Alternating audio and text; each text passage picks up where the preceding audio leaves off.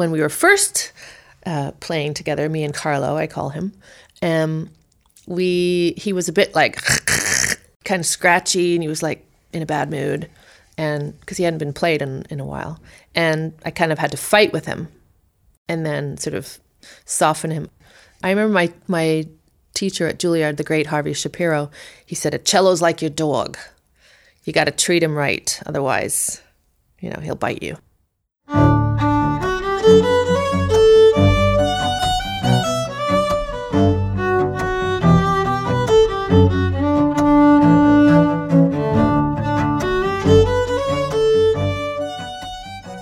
Welcome to Rosin the Bow, an audio journey through the world of the violin family. I'm Joe McHugh, and in 2016, I traveled to Greensboro, North Carolina to attend a very special concert sponsored by the Greensboro Symphony Orchestra. The concert featured violinist Pinchas Zukerman and his wife, award winning cellist Amanda Forsyth. After the concert, I sat down with Amanda and asked her to tell me her story, including how she fell in love with the cello what she looks for in a cello, and how she met and married Pinchas Zukerman. Here now is that story. I'm Amanda Forsyth, and I'm a cellist, and I have been since I was two years old. Uh, born in South Africa in Cape Town, my father um, was a well. When I was born, he was already a composer, but before that, he was a trombonist. Before that, he was a failed pianist, in his words. Malcolm Forsyth was his name, um, and a painter before that, and also a professional soccer player goalie in South Africa. So he came from a Presbyterian family, in um, and they he grew up in Pietermaritzburg, Natal. And um, the tradition was you either played rugby or soccer, and so he said he played soccer because it wasn't as rough. And then he began to play the piano just from his own interest. And he obviously has extreme talent in the artistic way, being a painter, and I have all his paintings. Um, he didn't really like himself as a painter, and he thought he was a bad pianist. So he began playing trombone at age 21. Um, his father was the deputy mayor in Pietermaritzburg and wanted my dad to work in the office, uh, which he grudgingly did for as little time as possible. at which point he did get his, de- his music degree from the University of Cape Town and landed the principal trombone position in the Cape Town Symphony. So he was kind of almost self-taught, but then he then he got formal training after that. But his passion was that this is what he had to do, and there was just no question that he wouldn't, and he was not going to be working in an office. did he have perfect pitch? Do you think? Uh, no, he did not have perfect pitch, but perfect relative pitch. Yes, yes which absolutely. was the trombone, right? Yeah on the trombone. And I, yeah, that's true. If you give him one note, he could sing all the other. He knew what everything else was. Whereas I can just tell you the note without having a background note. So that's perfect pitch. Right. Um, so when did you discover you have that? I know it's getting aside from. Oh no, I, I, mean I think my dad discovered when I was quite young. He was he was a bit jealous of that actually. um, natural. I mean, actually, sometimes perfect pitch is a detrimental thing to have because. Um, you're so used to things being completely in tune at 441 or 440A that um, things such as uh, the new HIP, um, the HIP program, what do they HIP? What do they call it? Historically informed practice. That's what they call it in Australia, actually, not the Baroque practice in North America. They say so when they put down the A to 430, whatever it is, 438. It's quite. It's very upsetting. But aren't a lot of modern orchestras now moving the pitch up? Well, in Europe, the t- pitch is higher, um, and violinists tend to be higher. So, since I play with a violinist most of the time, I tend to be now higher. uh-huh. And do you like that, or are you find? I do. That? You know, I feel like uh, if you're a bit sharper, you, it's kind of happier and brighter. And as a cellist, I'm lower than a violin all the time. So, quite often, uh, speaking of balance in a in a performance, um, when the cello and violin are together with an orchestra, which is huge, you hear the violin because it's up in the stratosphere and it's it always cuts through. And the cello, if we're down in the mid range, uh, same as a viola, you wouldn't hear it doesn't cut through. So I feel like if the pitch is a little bit higher, maybe it helps. so your dad was the first in the family mm-hmm. that really turned to music. Yeah. And what was the family's history before that? How- did they get to South Africa? Does this go way back? way back in South Africa, Forsyth being a Scottish name, um, the Forsyth Tailors. You can still see the plaques in Pietermaritzburg, actually, in the in the sidewalk of where the stores were. And I do, I have seen Forsyth tailored shirts on the internet recently. And I don't, I'm, it must be our family because that was the family from way back. But certainly, um, very many generations were not uh, the tailors. Definitely not musicians. Yeah, and so um, so let tell me your story now. How did when was the moment? Uh, yes, your father suddenly discovered you had talent. Well, no, actually, it was kind of a fluke because we left South Africa when I was uh, two, just under two. Um, my dad wanted to move to Canada. I asked him later, as a as a small girl, Daddy, why do we go to Canada? He said, Well, it's the safest place in the world. And that was very comforting to me as a kid, having been at Bastille Eve riots in Paris, trying to get back to Canada. And oh, Daddy, now we're never gonna. It's so unsafe everywhere except for Canada. So I, that's what I really truly believed. Um, yeah, and the violence in South Africa that I saw also, I was wondering, was he girl. reacting to that too? absolutely. Where things you were know, going. pre-apartheid and everything. Yeah, exactly. Yeah. So we went to Canada and they had just started in Edmonton, Alberta. Well, actually, we moved to Toronto and he worked in the record store there and um, had no money um, and did trombone clinics at high schools on occasion. And then he got a job as, as uh, the trombone teacher and I think composition teacher at the University of Alberta in Edmonton. He applied for that.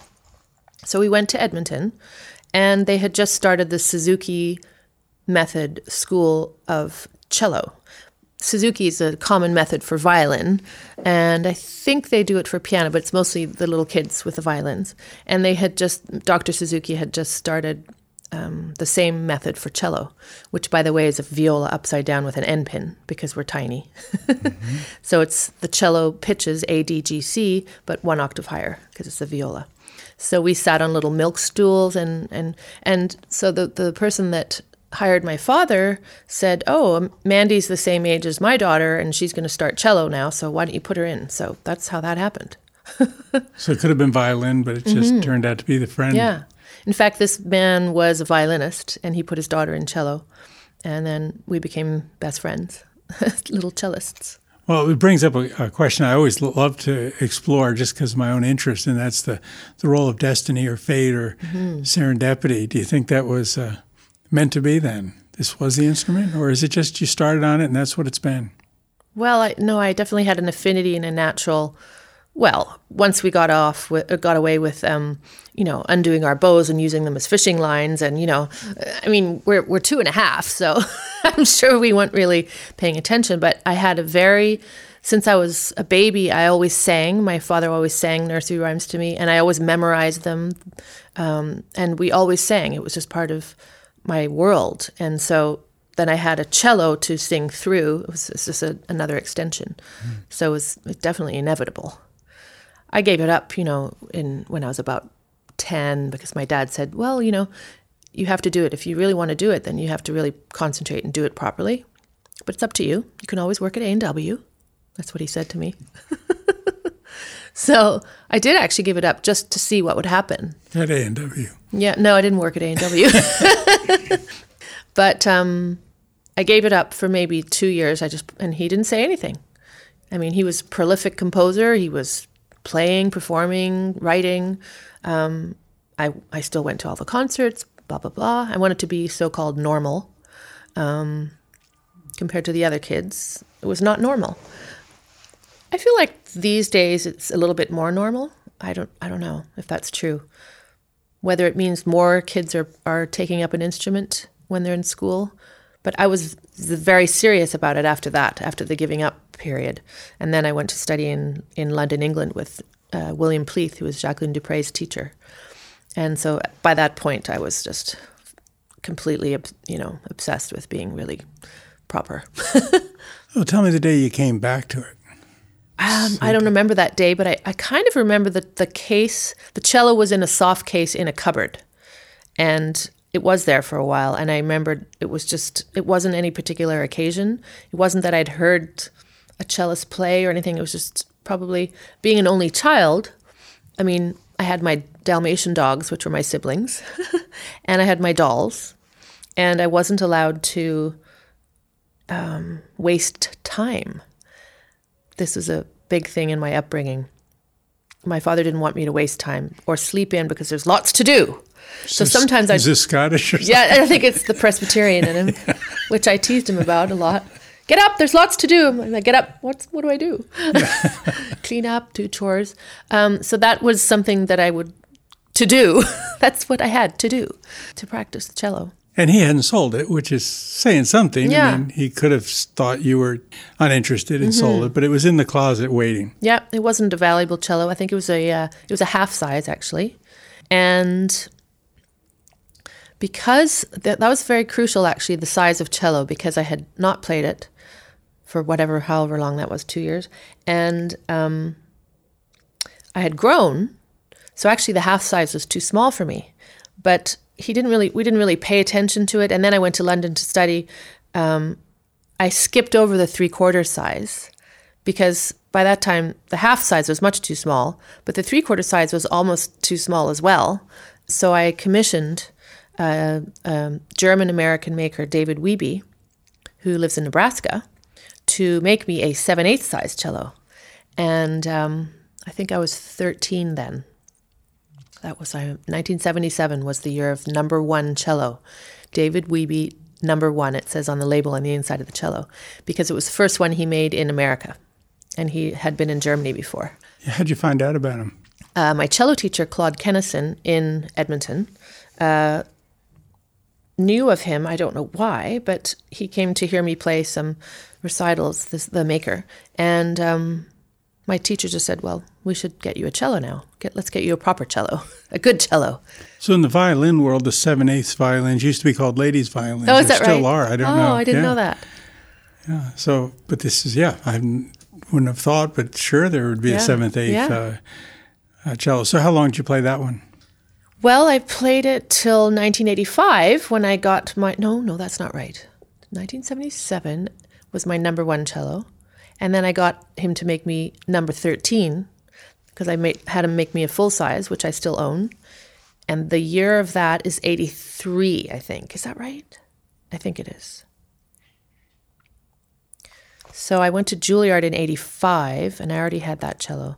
Oh, it's 81. That's what it was. 1981 was number 13 cello.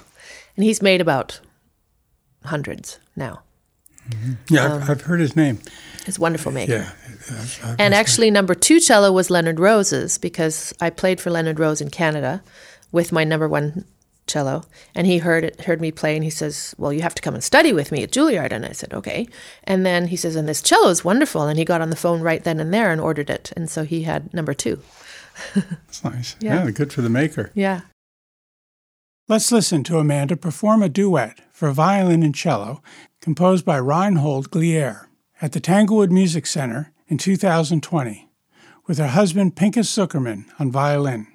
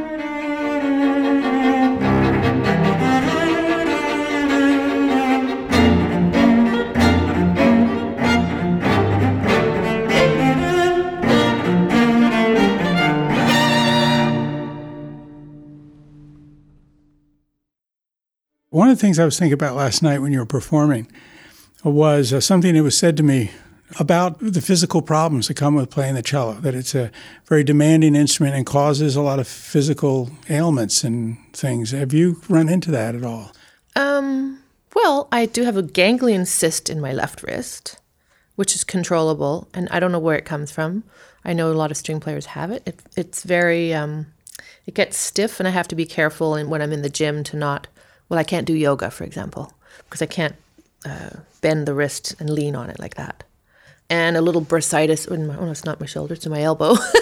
it just comes from use. But actually, the wrist thing we think came from how I pick up my cello in the case because it always goes on my left shoulder with the strap and then I move it to both shoulders with the straps in airports and things.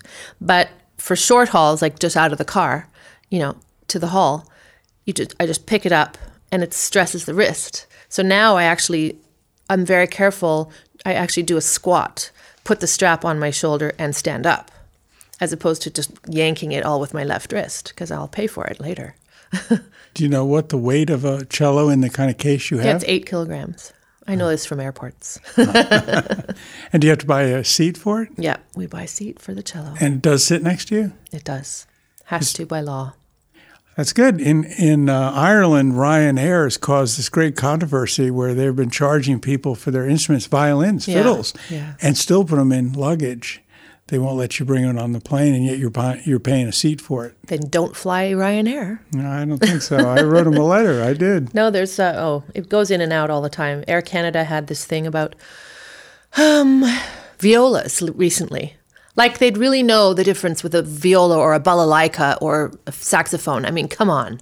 They're not going to know. Why are they saying no violas? the most ridiculous thing I've ever heard. And it happened to be on our gala uh, concert that the news came out about this. And this was a gala concert in Ottawa, in Canada, in the National Arts Centre. And um, our big fundraiser and our principal violist happened to be at the Air Canada table at the gala. I said, Jethro, talk to them immediately. And he had them all on their cell phones that night during the dinner. And it, the next morning it was lifted, this stupid no viola thing on Air Canada. and then last, a uh, few days ago, a friend of mine um, posted on Facebook something about WestJet and his cello wasn't allowed on. And, and I, I wrote to him, I said, no, cellos have never been allowed on WestJet. I had a concert in Calgary. I had a little dog, I had a little Maltese I traveled with as well could I make my life even more difficult, Amanda? Really. Um, but so I had to send my husband home on Air Canada with the cello, and I had to fly WestJet with the dog because at that point Air Canada decided no dogs underneath your seat, even though you pay $100. And WestJet never took cellos. So if I hadn't had another person with me, I would have been, what do I do? so, yes, it's a problem for traveling as a cellist. And even when you do buy the seat, it's just endless. You know, when I travel in an airport without a cello, I think, oh, everyone's, no one's looking at me. No one's giving me any trouble. Everyone's being so nice to me. I don't feel like a criminal for a change. I got a seat. I bought the seat. Yes, I have the seat. Yes, I have the seat. Ugh. It fits in it. Give me the seatbelt extension. Give me the net. I don't care. I know all the rules of all airlines, so it's just nice once in a while not to have a cello in the airport. And then it probably uh, leads to all kinds of conversations. Sometimes, except that sometimes maybe you just don't want the conversation at that no, point. No, I do not. yeah, and so they're going to ask you all about the cello. No, right? not interested. Uh-huh. I used to play the clarinet. That's nice. Headphones on, sunglasses. I don't care. well, uh, there's probably a lot of stories, and uh, why don't we get that one story that I, am interested? Mm-hmm. Tell me your courtship story. Okay. Well, my husband and I now have been together for 18 years. Pinchas Zukerman, he's quite a good violinist, I think. Um, I wouldn't put up with not a very good violinist, I don't think. uh, we met actually um, in Calgary, where, where I was principal cello for seven years. And just, he's just a great, fun guy, very personable, and of course he's the great Pinchas Zukerman as well. So there's the stigma that goes with that. So he he came to play Beethoven Concerto uh, with no conductor, just he conducting from the violin, which is uh, very amazing because that's a huge piece. It's not a Mozart; it's it's the Beethoven. So, and and I was I found it very easy to play with him, to lead my section, to lead the the lower strings. Um, just with his body movements, it was very very clear, like we were playing chamber music. So, um, of course, I was you know really enthused and all excited musically, and and we just talked. And anyway, so years later, I was up for the job in Ottawa as principal cello and my trial week was Pinchas conducting. And I said, Well, I'm not sure. I think I'm getting this job. He said, Oh, that's great. You really deserve it. And by the way, I'm going to be the music director here. I said, Oh, really? And so it was kind of synonymous.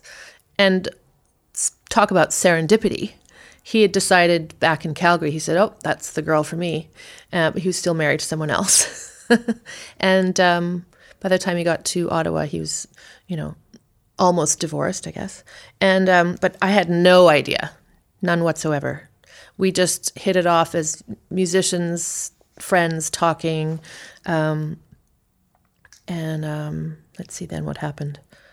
We played Brahms sextet. That pretty much.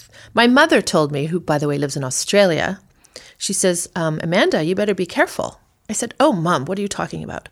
She says, Well, you've mentioned him quite a few times. You've even told me the color of his eyes. I said, I had? I did?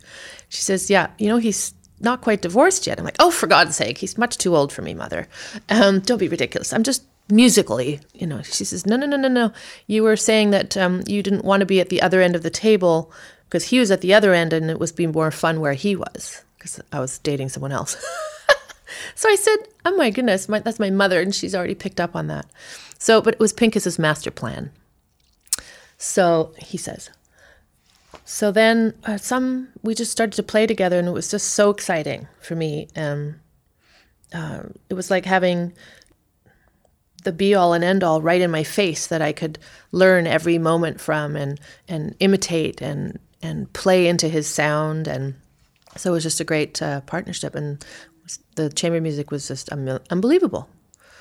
It's actually when I speak about this right now, when I'm telling you, my head is kind of spinning a little bit because I think because I'm I hear my voice talking, but I'm thinking so much, you know, about the emotion of it. So, and we just started playing more and more together as we were as we were involved, and then I couldn't think of anything better. yeah, uh, it was a real pleasure watching you last night. Mm-hmm just the way you play together. I'm sure many people have said that. Mm-hmm. And I could see when you came out, you you were not serious, but you had a somber sort of approach. And mm-hmm. and then just watching over the time of the, of the uh, concert, you, got more excited. Yeah. I think you enjoyed the uh, the orchestra last yeah. night. Well, we had a great time. Yeah. Um, and I love that of how the spirit comes into us, and mm-hmm. you know we don't have a control over that or who we're going to fall in love with. Mm-hmm. And we're just uh, lucky if we say yes. Yeah, exactly. Because there's many things they'll say no. Yeah. Right? All kinds of things. And uh, you make a moment, and you're just like, I don't, I don't know. Well, there's a means. moment in the Brahms double where I, I just told Dima yesterday, after our concert, I said I always get goosebumps, and that's Brahms. That's not me. That's not the cello. That's Brahms. And I, I'm the vehicle for Brahms at that moment. Well, the whole time I play whatever composer it is, I'm the vehicle for their music. It should be that way, not me using their music for me. However, I do get the satisfaction when I get the goosebumps that Brahms came through, that I that as a performer, I was able to have that much emotion for this particular phrase. And hopefully he, you know, is aware of it. All the performers that play his music, you know.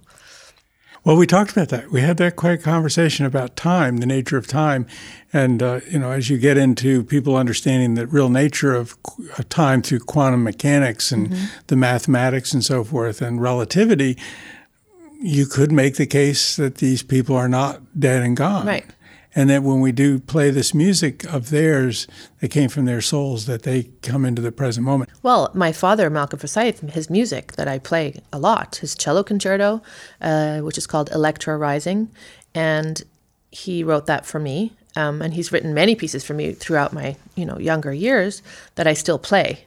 I recently had a homecoming tour in South Africa, um, a couple of years ago where I went to play his cello concerto. And it was his dream that we would go together, but he passed away. So, two years after he passed away, I, I was able to go to South Africa in his memory and, and play all of the things he'd written for me. But you can imagine my emotion anyway being there without him, having just lost him.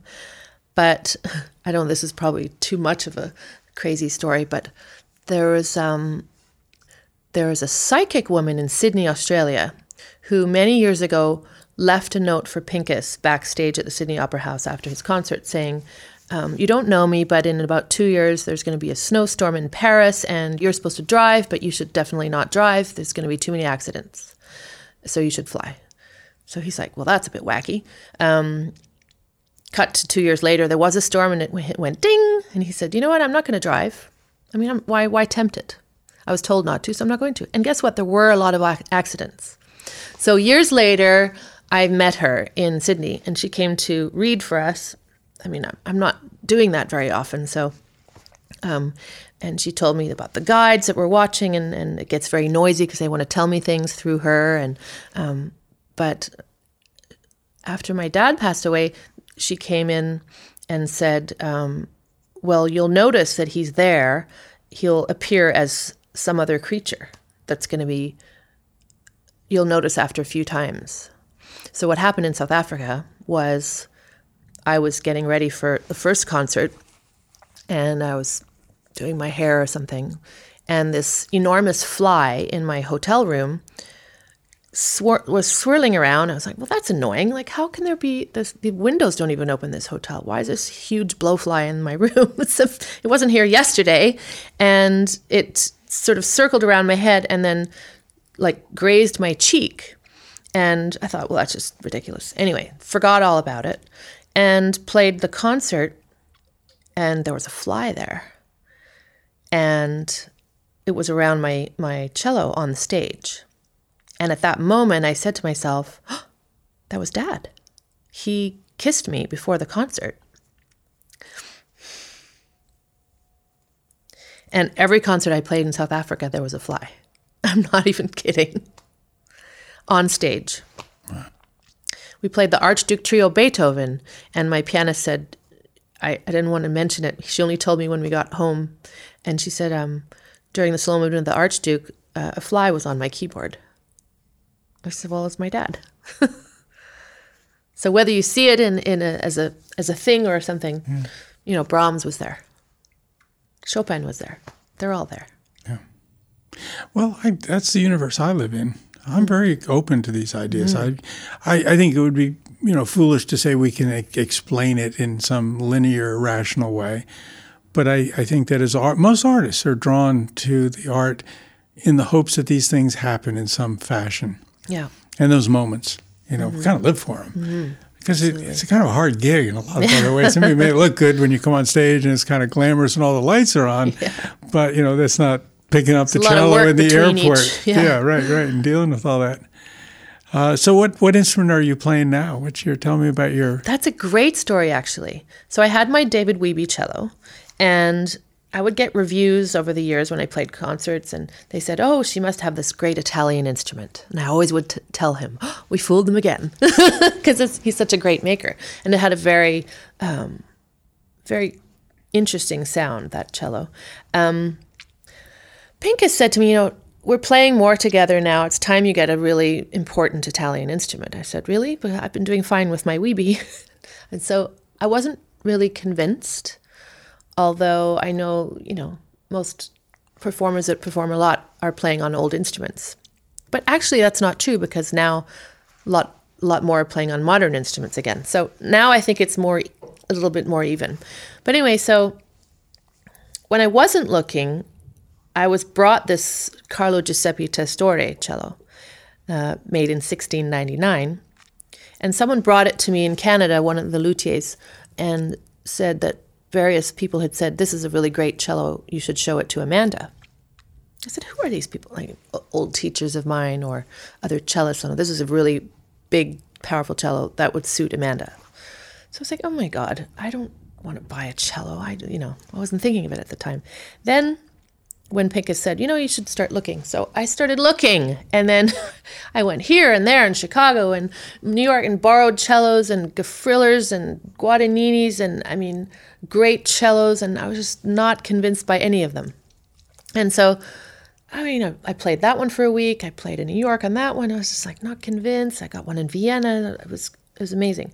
Um, and then I sort of went ding in my head and said, "Wait, where's that cello that was brought to me once?" So I tracked it down. It was, it was where it was in Ann Arbor at Shar Fine Instruments, um, which was this cello was co-owned by Charles Beare in London of Beare Violins and the Shar Fine Instruments, which I believe is now closed. Now it's just Shar, which is started by Charlie Avsharian, which is the Shar catalog for the strings and everything that you buy. We, we interviewed his brother, Michael. Oh, great! Yeah, and it was a wonderful interview. And Charlie's a good friend of Pinchas's from way back from Meadowmount. So I've not met Charlie. He was in China when we oh, I Oh, went really? to Ann Arbor, and but uh, Michael's his brother, and I guess you might know him. I haven't met Michael. oh, he's a what a wonderful person. Fantastic. Well, Jeff Holmes was the luthier who was taking care of this cello. So then I got it again, and, and then we kind Now of let fell me in love. interrupt here. So the first time it was brought to you, did you try it? Did you Oh yeah, but just in a room, you know, for an hour. I thought, yeah, it's good, it's good, but I'm not it looking. didn't speak to you at that time. well, I wasn't thinking of it. You know, is is I wasn't really. I was kind of almost irritated that someone wanted to sell me. some- You know, I felt like they were being salespeople, and um, well, if they are, because that's their business. they are supposed to be, but I was I wasn't in I wasn't open. So then when I had seen all these other cellos and played them, I was like, wait, wait, wait, let's look at that Testore again, and um, then he came back to me, and we've been inseparable. So I've had that cello now for about ten years. and that's what you played last night. Yep. It was lovely. And he's a big beast. He's very um, takes a lot of power. Uh, I'm I'm a strong player, so I I'm able. I need a, a big instrument that I can really dig into. Um, and so when when we were first uh, playing together, me and Carlo, I call him, um, we he was a bit like kind of scratchy, and he was like in a bad mood, and because he hadn't been played in in a while, and I kind of had to fight with him and then sort of soften him. I remember my my teacher at Juilliard, the great Harvey Shapiro, he said, "A cello's like your dog. You got to treat him right, otherwise, you know, he'll bite you." And he told you with that accent. Yeah, It's great. it's actually on a film somewhere, which is very. your cello's like your dog, and it's true. Now, so are some cellos, I've picked this up in some other conversations, Mm-hmm. that some cellos are just, people just perceive them as feminine and others as masculine. Is that true? Well, we would almost use like um, vanilla and chocolate. So hmm. vanilla could be perceived as feminine and chocolate as male. I don't know. I mean, I'm a female and I've got my knees wrapped around a cello. So as far as I'm concerned, he's a he's a male, mm-hmm. and also it's a male maker. So that's why I nickname him Carlo for Ch- Carlo Giuseppe Testore. But the sound that that Pinchas plays with is chocolate, even though his violin is female to him, but it still sounds chocolate. Mm-hmm. And that's a Guarneri? Or? Yes, this Yeah. is del Gesù, 1742. Yeah, exactly. So these two instruments, because you have that issue too. Not only the instrument that you like to play, Mm-hmm. it works for you, but how does it blend with with uh, Pinchas's instrument? And did you know when you started playing it right away? Did he work with you, or you you acquired this before? You were with uh, No, we were together. He was the one that said I needed an important exactly. Italian instrument. Yeah. Okay, I'm sorry. So, um, yeah. So well, it I was the first to, time you played them together. Just tell me that experience. Is it memorable, or is it ju- we just kind of worked into it? I don't remember the actual first time. Because you said the instrument had a kind, you had to work with the instrument. Yeah, I remember playing Boccherini It wasn't magic concerto. right off the. It was magic, but it had some areas in the on the instrument which were um, not smoothed over, shall we say? And you know, experimenting with different strings, different adjustment of the sound post, and also we were touring in in cold Canada with the orchestra, and I was really babying this cello. I mean, carrying it and very careful. But every time it was cold or dry, all the pegs would fall out every time I opened up the case. I never bumped it. I didn't have it outside, you know, just for a brief moment. And and it would just like the pegs the big the major pegs would come out. I mean the, the bridge fall off. And so then every time that happened it was even more raspy when i put the strings back on and the bridge and it sounded like really like really raspy because it's very uncomfortable. But um, we seem to have come to an understanding.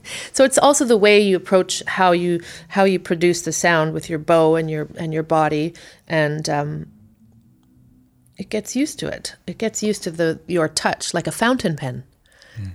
You know, you're not supposed to use other people's fountain pens. I've heard that, yeah. My father told me because he was writing with the, you know, the music, and I had to have my own nib because you have your own pressure and angle. So you would other, you would wear down the side of the fountain pen. So that's why so when when people hand me their fountain pen to sign something, I'm like, no, no, no, I can't use your fountain pen. that's your fountain pen. It has your pressure, and it would become scratchy. So, um, in our tradition of fiddling, mm-hmm. it's quite common to uh, change your tunings. Mm. Uh, they'll bring up the, the two lower strings of full pitch. Mm. So you've got um, uh, A, E, A, E, mm-hmm. and you get this bagpipe drony sound. Right. You play in the key of A or in a modal key, and it, it can be quite uh, powerful. Mm-hmm. And again, this goes back to a time when you had no amplification. You're playing for square dances, so you're mm-hmm. trying to get all the volume right. you can get, right? But I have gotten to the point where I will not retune my violin that I'm very fond of. I, I think it puts it into shock. Yeah, and so I I keep looking for that second violin. Now I have one that I'm content to put in some of the odder tunings, mm-hmm. and it seems more flexible. And leave it like that. And leave it like well, that. Well, Bartok contrast. There's you use two violins with the clarinet, piano, and violin. You leave one violin on the chair, which is tuned a certain way for a particular passage, because there's no time during the piece to tune it I didn't know and about also this. it would make it sound funny. Bartok contrasts, and for cello we we play often the fifth Bach suite with the tune down, the A tune down, um, which gives a def- more hollow sound, and that's. Uh, but I wouldn't play that first and then tune it up and play the rest of the concert because it would be unhappy. Also, Kodály solo sonata, Zoltán Kodály. That's uh, scordatura tuning as well. Um, and Pinchas recently played a piece by Tartini with the Royal Philharmonic where he had to tune his fiddle down. And he ended up getting an alternate fiddle. So, um, are there mountains yet you wanted to climb with this music? Is there a place you're trying to get to still that you've imagined with the playing uh, or the kind of instrument you want to play? Those I'm not, I'm not looking any further for another cello. I have a sort of a mythological fascination that I want to have a Matteo Goffriller cello. Um, but I think I've been able to get that type of a sound out of the Testore. So I'm not really, I'm not as obsessed with wanting to have a Goffriller. And I have played a few and I was like, yeah, they're okay, but I love my cello. So why bother? Hmm. And um, it sounds good. It, when I hear it on a recording, it sounds what I imagine it sounds like. Whereas when I used to play the Weebie, I have a sound in my head that I think I'm producing, and then I didn't I didn't hear it on the recording, and I, I found it sounded too nasal, um, and not deep enough. But I don't think it was. It might have been the cello limitations of the wood isn't as old. But I really hear my sound. I know it's my sound when I hear myself on the radio. I know it's me, so that's that's good. Yeah. And so musically, any place you're trying to pieces you want to play that you haven't gotten to play yet? Well, the pieces I'm commissioning are the ones that haven't been created yet. That's very exciting. Um, we're going to be commissioning a double concerto by an American composer. So that's um, soon to be announced, um, hopefully. So those those sorts of things, like new collaborations with a living composer, which I grew up with my father. So um, it's not a daunting idea to me. And the process where a composer is writing something and that you can sort of converse as they're writing it. I don't want them to just write it and give it to you. Here you go. No, that's it should be a um, conversation during the process. Mm-hmm. So I'm looking forward to that. And how often does that happen, where musicians themselves uh, commission the pieces? Qu- quite a lot. Yeah. And and through history, has that been the case? Yeah. I mean, um, well, for example, Rostropovich, all the Prokofiev and I mean, he had 10 concertos written for him. Shostakovich, two Shostakovich concertos, Prokofiev Symphony Concertante, the sonata. Um, I don't know if Shostakovich wrote the sonata for him, but uh, Dutilleux, um, Britten, uh, so many. I mean, Slava was amazing for that, having really put um, the cello on the map as a solo instrument. Well, uh, Bill Monical really does. We we interviewed uh, Bill Monical, who's quite the expert in Baroque instruments. Oh, had I a shop in is, so. had a shop in New York for many years, and is just recently retired. And uh, he he really puts the whole thing. You know, you have the musician. It's all about the musician. They have Mm-hmm. an idea in their head, and they want it to happen, and then they use this instrument to make it happen. And then a, they get a composer says, "Well, I'll compose for it." And then the composer puts something in there that, well, I don't, I can't do that. It doesn't even work, yeah. Right. So then they go to the the luthier, uh, and they say, "Well, I want to be able to play this. What can you do?" You know, well, we can do this. We can, you know, this will enable you to to get that. And How is that? well, I'm trying to understand. You know, maybe it's the changing in the technologies of the strings, or what was possible, what you could do in terms of uh, Normally, it's a question of if the chord will line up. A composer will often write a, a chord four notes across, and you don't have enough fingers to reach that particular combination of notes. So that has to be rewritten. The luthier can't do anything about that. right. Exactly. So, and I'm not sure.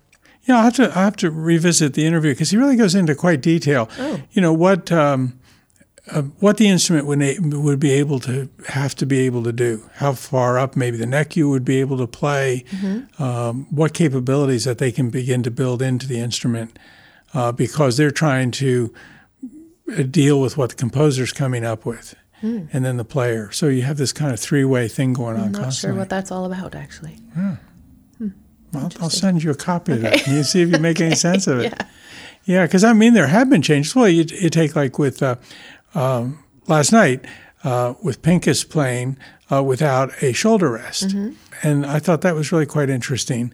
And um, again, that's his instrument and how he approaches his playing with it. But apparently, it gives it a very different sound. I was watching his positioning with the violin compared to Dima, holding his up, you know, much closer to his ear, up on on his shoulder and how different the character of the sound was when those they were playing together. Well, that's not necessarily the shoulder rest, though. That could be the fiddle. and- That's the fiddle and the player.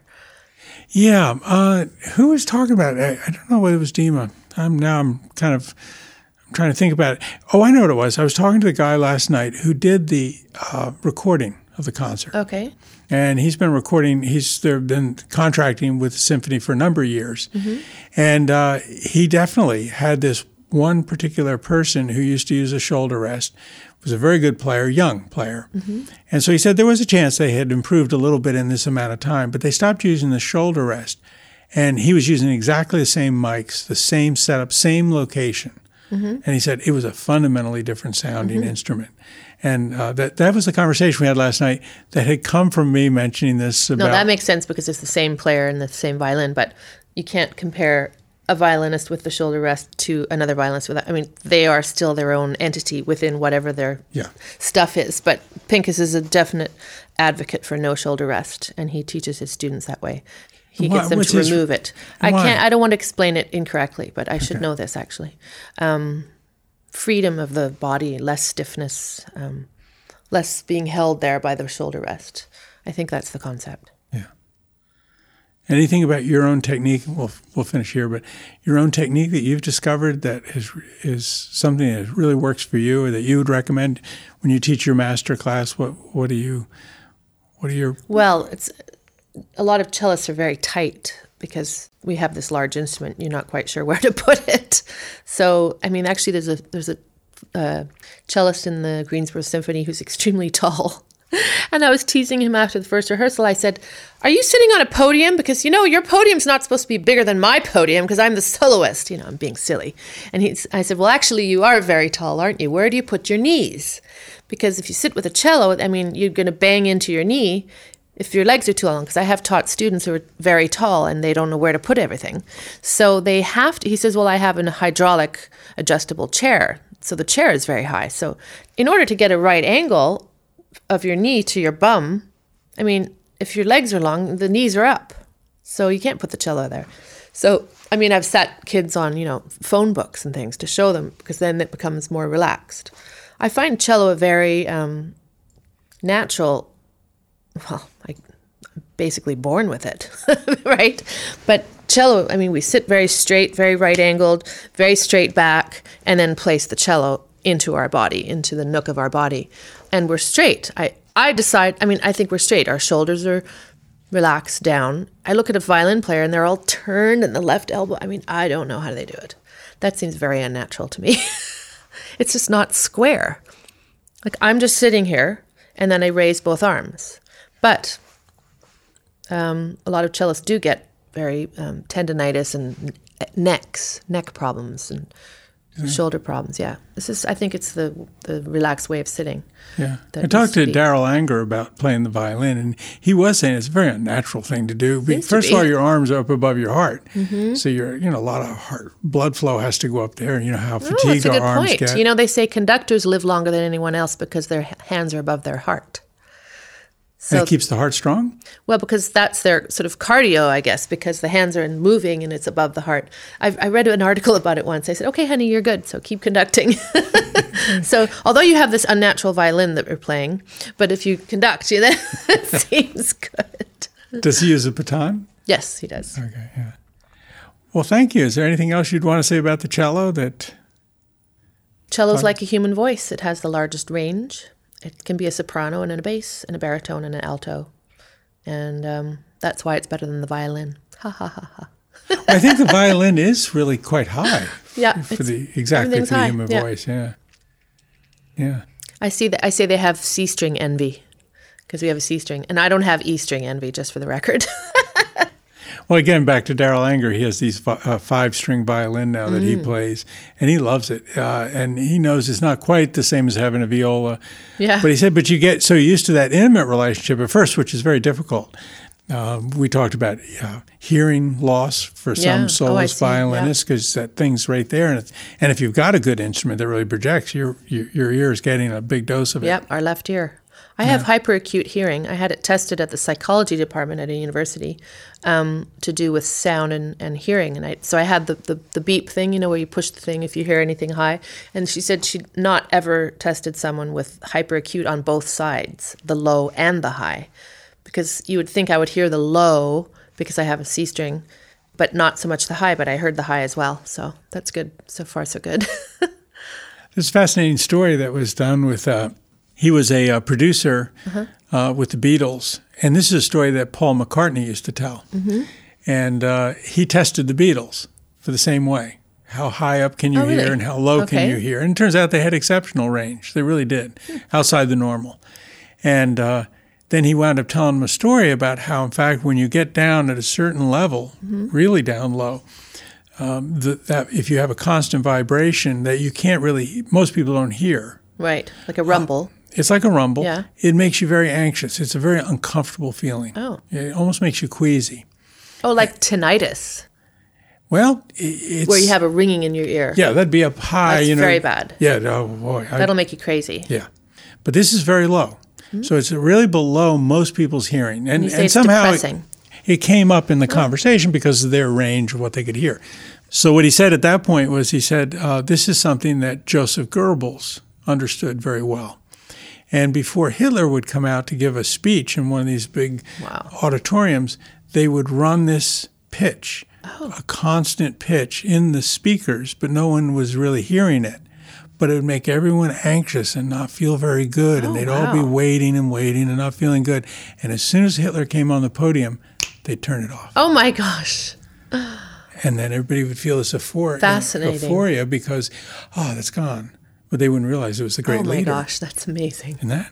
That's like the oxygen that's piped into Vegas. Tell well, they about- put they pipe in oxygen to all the casinos and there are no windows, so you never know what time it is, and oxygen keeps you awake.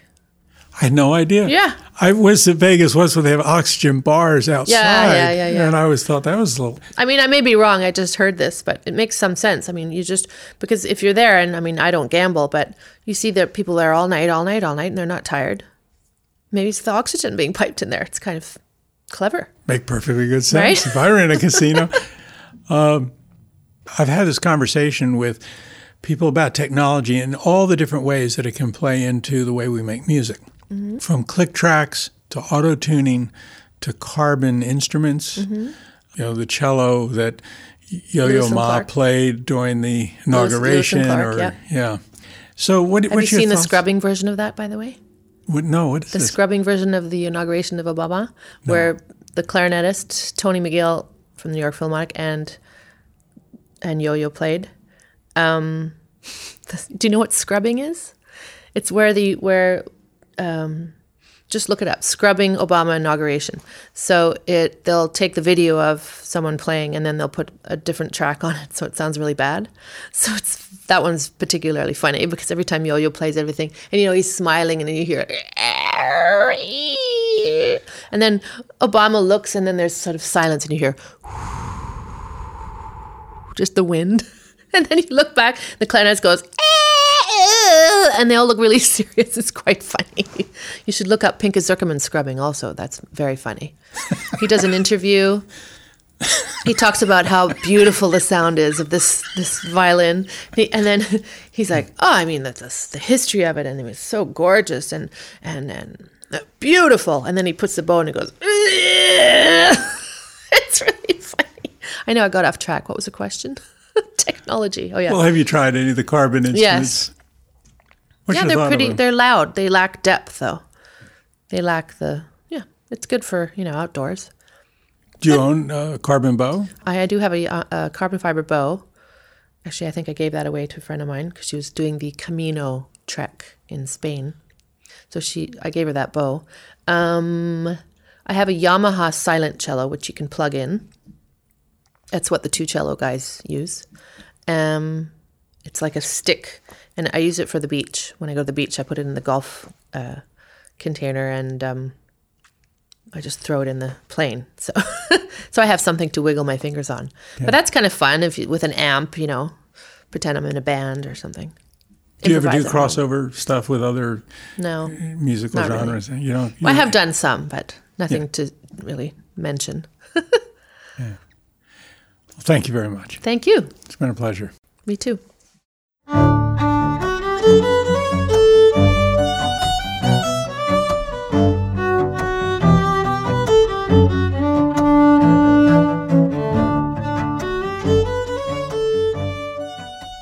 Thank you for listening to Rosin the Bow, an audio journey through the world of the violin family. Rosin the Bow is produced by Joe and Paula McHugh in the studios of the Raven Radio Theater. Our theme music was arranged and performed by the string quartet The Fretless. For more information about the Rosin the Bow project, to listen to additional podcasts, and perhaps send us a note and tell us what you think of these podcasts, you can visit our website, rosinthebow.org. And I will finish with a quote from the singer Wayne Newton When I die, I'd like to come back as a cello.